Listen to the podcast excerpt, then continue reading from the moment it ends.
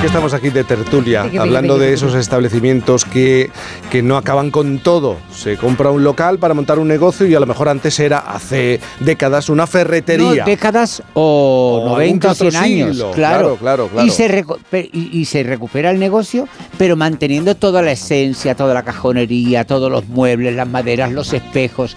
Y a mí me parece que eso es, claro, eso es, Bueno, hay que conservarlo, claro. Eh, Eva, buenos días. Buenos días. Buenos Hay que días. ver cuánto se aprende teniendo a Viviana, A Viviana. al lado, que es como una enciclopedia. A la que Tiene- te crees, Tiene una memoria. Es increíble, qué además. mujer, ¿eh? Oye, pero de tiendas no nos vas a hablar, ¿no? Sino del mundo de las Uy, carreteras. puede ser que sí. Puede ser. Puede Sí, ser que y, sí. Y nos va a sonar. os- bueno, eso siempre, Jaime. En esta sección ya sabes que todo lo que traigo siempre os va a sonar, porque además de esto de lo que os voy a hablar hoy, tiene unos sonidos muy característicos, tan característicos como este. Harley, ¿no? Sí. Una moto. Claro, es que, bueno, todos los apasionados del motor, pero especialmente eh, los moteros, sueñan con sentir esa libertad, ¿verdad? Ese rodar por el asfalto, ese olor a gasolina tan típico de esta carretera, efectivamente, a la que tantos y tantos artistas, bueno, de la talla de Pez Mod o incluso los Rolling Stone han dedicado sus canciones. Y mira que hoy os lo estoy poniendo fácil. Well,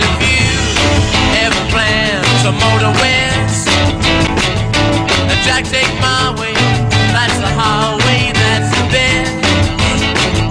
Get your kicks on Route 66. Ahí está. Sí sé que que va. ¿Habéis ¿Qué ha escuchado dicho? bien, ¿Qué ha eh? Eso Claro. De Ruth, Ruth. La mítica Ruta 66, ese icono de la cultura popular en los Estados Unidos. Oye, que está a punto de cumplir casi un siglo de vida. Me ha parecido fantástico. Es que hoy es su cumpleaños, cumple ¿Ah, sí? 97 Oye, para años. Estados Unidos un siglo es un tiempo, ¿eh? Eh, Hombre. Para un país como Estados Unidos, sí, señor. Fíjate que se inauguró un 11 de noviembre del año 1926. Y aunque es verdad que es muy popular, pero muy poca gente conoce cuál es el origen de esta vía. ¿Vosotros lo sabéis? No. Ni idea. ¿Os conocéis la ¿no? historia? No conozco, he visto películas y todo que hablan Hoy, sobre la es que hay muchísimo documento gráfico. Bueno, pues fijaos, esta carretera comenzó a construirse aprovechando los tramos de carretera que ya existían. ¿Para qué? Para ahorrar costes, para ahorrar dinero. Y fue impulsada por un tipo emprendedor de Oklahoma que fijaos lo que quería hacer, unir Chicago con Los Ángeles. O sea, nada menos que 3.939 kilómetros. Ojo porque fue la primera carretera que cruzaba todo el país de este a oeste y además fue una de las primeras, bueno, pues de la red de carreteras federales de los Estados Unidos. Y es curioso porque aunque se inauguró en 1926, no fue hasta un año más tarde cuando se señalizó, pero es que además hubo que esperar 10 años más para que estuviese asfaltada totalmente. O sea, imaginaos cómo fue el comienzo, ¿no? De, de aquella Ten en ruta. cuenta que eran muchos kilómetros, ¿eh? para Era una faltar. barbaridad. Oye, pero que está llena de curiosidades esta ruta. A mí hay Lugar una... de inspiración. Bueno. total, literatura también. muchísima. Efectivamente. Bueno, pues resulta que los constructores de esta ruta 66 organizaron una carrera a pie de costa a costa a lo largo de la ruta en el año 1928. Fue toda una locura, ¿eh? Porque claro, ellos querían ir a pie desde Los Pero Ángeles. entonces, ¿cuánto tardaron? Bueno, pues tardaron Todavía están andando. El Mira. que sobrevivió sigue. Desde lo- es que fue un hecho heroico, Jaime, porque fíjate, se apuntaron a la carrera 199 personas, de las cuales llegaron a meta 55. Ah, ¿Y sabes cuánto tiempo tardaron? Bueno, 84, 84. días y 573 horas. No o sea, sé, iba a decir. Claro, no me extraña que la Union Derby, que fue como se llamó, se convirtiera en el evento deportivo más grande de la historia. Claro, la Ruta 66 se hizo muy conocida en el país y también muy necesaria porque jugó un papel muy importante después del crack del 29. Efectivamente, claro, fue la vía de escape que utilizaron los ciudadanos para huir de aquella crisis, ¿no? A otros estados de la costa oeste, el desierto de Arizona, que hoy en día, fijaos que es uno de los grandes atractivos de la ruta, bueno, pues sufrió un éxodo masivo de agricultores de Oklahoma que tenían que abandonar, bueno, pues sus granjas, el campo y, claro, dirigirse a la tierra prometida. Bueno, esta situación es lo que hizo que la ruta fuera adquiriendo cada vez más popularidad, fuera también cada vez más conocida, ¿no? Y hubo un escritor, el escritor John Steinbeck, que fue el que la llamó por primera vez la carretera madre. Y además se inspiró en ella para escribir, estoy segura, Viviana, que tú con esa memoria que tienes la has visto, Las uvas de la ira. De la ira, la ¿Recuerdas aquella peli? Fonda. Sí, con Jane Fonda y Ethel Barrymore. Me Mm. recuerdo perfectamente la película, que es una película como de 1930 y tantos. Sí. Y, y sí, sí, la recuerdo perfectamente, que además es post, post, post eh, el crack americano. Claro, 28. efectivamente. Bueno, pues fijaos que esta, esta novela, porque primero fue, fue la novela, cuenta esa historia ¿no? de, de una familia que viaja hasta California recorriendo la ruta 66 en busca de oportunidades y efectivamente después se llevó al cine. ¿Es verdad que vamos a California? Sí, tenemos que ir allí, pero ya verás cómo se arregla todo. He visto Esta los carteles, Bueno, dicen que hay mucho trabajo y buenos jornales. échale algo por encima para que no le dé mucho el sol. Todo el mundo está listo ya. Bien, arranca ya. Al- Allá voy. ¡California! ¡Allá vamos! ¿No vas a volver la vista?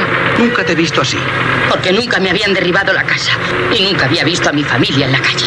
Nunca había perdido todo lo que tengo en el mundo. Es duro, ¿eh? Sí, no, no, no. La película es un clásico y es muy triste, pero, pero las interpretaciones son maravillosas, sobre todo ella y, y Henry Fonda. Y, y bueno, yo recuerdo que ella son, eh, viene de una familia, los Barrymore, hasta Drew Barrymore, que Sí. es nieta o tataranieta de lo que de esta mujer. Y era una, una casta de actores y actrices americanos. Pues fijaos que eh, Steinbeck ganó el premio Pulitzer por esta novela, por las uvas de, de la ira. Y claro, tanto el libro como la película inspiraron numerosas canciones. La más famosa es Ruta 66, que hemos escuchado Sí. a Mick Jagger al principio, pero en realidad fue escrita en 1946 por un hombre nacido en Pensilvania, que fue actor, cantante y también músico, y que se llamó Bobby Troop. If you ever plan to motor west, Podcast. Os la tenía que traer, Jaime, porque cuando Pues sí, la, la escuché bien. dije, ay, qué bien suena. Digo, esto, esto tenemos que ponerlo en el programa. Bueno, esta canción fue interpretada primero por Nat King Cole y fue versionada posteriormente, bueno, por muchísimos artistas, ¿no? Como Bing Crosby, Chuck Berry o Jerry Lee Lewis. Claro, ¿qué pasó? La Ruta 66 impulsó la economía. Y ahí comenzaron a construir hoteles, moteles, restaurantes de carretera, gasolineras. carretera de la Ruta 66 tienen un reportaje de fotos. Oye, maravilloso, eso es maravilloso. Si es que allí se encuentran muchos establecimientos que recrean ese ambiente ¿no? de los antiguos locales de los años 50, claro, cuando se forjó el mito que ha llegado hasta nuestros días. Daos cuenta que en aquellos años, en los años 50, la Ruta 66 se convirtió en la principal carretera para los veraneantes con destino a Los Ángeles. Atravesaba el desierto de Arizona, pasaba muy cerquita también del Gran Cañón. Y claro, ¿qué pasó? Pues que se los moteles en mitad del desierto, los cafés envueltos en neones y hoy en día hay Se me históricos... los pelos de punta. Ay, y si ves las imágenes, No, no, mucho por más, eso, por eso es que las veo, las conozco, las. Claro. La iconografía, quiero decirte. Efectivamente, si es que hay eh, moteles que son históricos de carretera ambientados en los años 50 con forma de tipi tradicional indio donde han dormido grandes estrellas de Hollywood. Y además, en Texas, a su paso por Amarillo, se encuentra el Cadillac Ranch. Mira. Esto que estamos escuchando es eh, Bruce Springsteen, que escribió una canción que se llamó precisamente así. Pero en realidad, el Cadillac Ranch, esta es una historia muy curiosa, es una obra de arte que encargó un tipo que era un magnate de estos multimillonarios, ¿no? Un poquito excéntricos, que quiso hacer un, un homenaje al Cadillac. ¿Y qué se le ocurrió? Pues ponerse en contacto con un grupo de artistas que eran muy jóvenes, que estaban empezando. Él les dijo, mira, este es mi proyecto. Y entonces estos chavales tuvieron que ir buscando, pues en tiendas de segunda mano, en desguaces, aquellos Cadillac que correspondían con los modelos típicos de aquella época. Bueno, al final resulta que hicieron un conjunto escultórico formado por 10 Claro. Cadillac que tenían el morro hundido ahí en un campo de trigo. Este campo lo había donado este, este magnate, ¿no? Y aunque pueda parecer así como un poco, un poco raro, No, no, os, no. os diré que es una de las, eh, de las obras de arte más fotografiadas eh, que hay allí, ¿no? La verdad es que es muy curioso, tan curioso como que uno de los lugares más visitados es el Bagdad Café. Un lugar lleno de recuerdos, de testimonios de gente que ha pasado por allí. películas. Efectivamente, que sirvió de escenario para rodar una peli que lleva el mismo nombre, que se llama así, Bagdad Bagdad, Café. Café. Bueno, esto que estamos escuchando es la última escena de esta película que fue nominada a los Oscar y que recrea precisamente eso, ¿no? Es un bar de carretera venido a menos, que al final las protagonistas consiguen, bueno, pues alzarlo, ¿no? Y que sea un lugar muy popular, lleno de, de clientes que siempre van allí, ¿no? Tan popular también también como la gasolinera Tesaco, que es la única que lleva funcionando desde que se inauguró la Ruta 66. Ya, pero a pesar de la Os voy a popularidad. mandar cuando tenga Sí. tiempo una página que sigo que es justamente de anuncios de moteles, de en la, gasolineras. en la ruta 66. No sé si son en la ruta 66. En Estados Unidos, desde luego. El- Y hay una.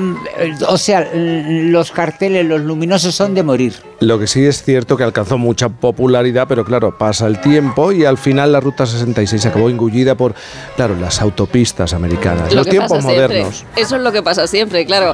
Proliferan las autopistas, estas van ocupando parte de, de ese trazado, ¿no? Y aquello provocó que fuera descatalogada como carretera oficial en 1985. Comenzó a deteriorarse de forma vertiginosa, los pueblos que vivían de la ruta pues fueron perdiendo vida prácticamente hasta desaparecer y este proceso se refleja perfectamente en la película de dibujos animados Cars, que por cierto iba a llamarse realmente Ruta 66. La autopista.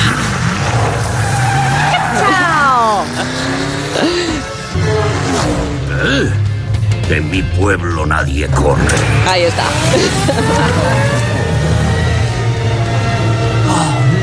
Bueno, es una, eh, claro, es una historia que es ficticia, pero que se sitúa en un pueblo prácticamente desierto por culpa de esa construcción ¿no? de las carreteras interestatales, como ocurrió ¿no? en la Ruta 66, que tuvo que esperar hasta los años 90 para volver a resurgir de sus cenizas. En aquel momento, la carretera madre fue convertida en la ruta turística, Turística, claro, que conocemos hoy en día.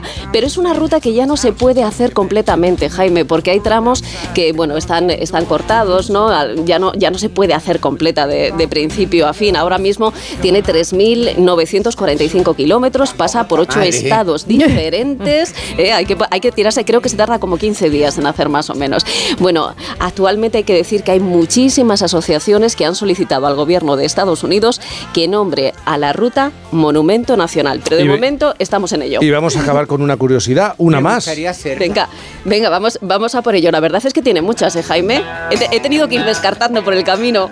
Yo me he guardado una, ¿eh? Si luego me dais una marcha, Oye, ¿sabéis lo que está sonando, no? ahí está. Telma y Luis. Telma y Luis, claro que sí.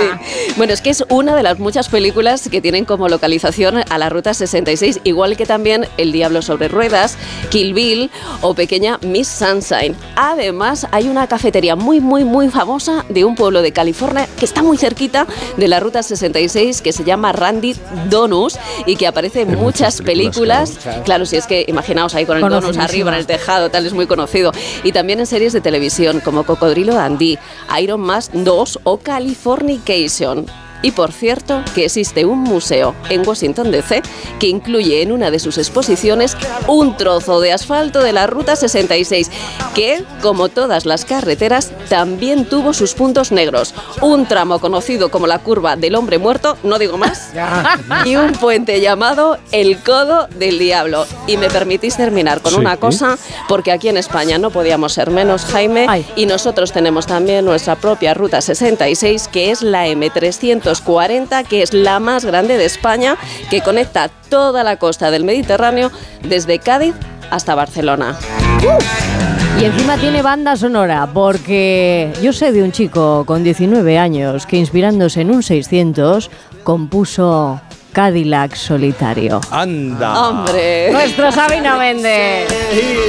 a LA, dejar un día esta ciudad, cruzar el Claro que nos suena, Eva García, muchísimas gracias. Gracias a vosotros. ¿Qué te pasa, Muy Viviana? ¿Qué es- bonito. ¿Qué le iba a decir a Eva? Ah, una cosa, vale, en privado, no, no, en no, privado. Que me habían entrado ganas de las rutas 60. Ah, pues chica. Pues hay que apuntarse. Oye, ¿por qué no nos vamos todos y lo hacemos Sí, sí, juntos? sí, Bueno, y- no sabes. Tal y como lo ha contado, 15 días no. ¿Quién se queda 15 aquí y allí? Va- Yo te hacer acompaño. Vamos a hacer una pausa. Por fin, no es lunes.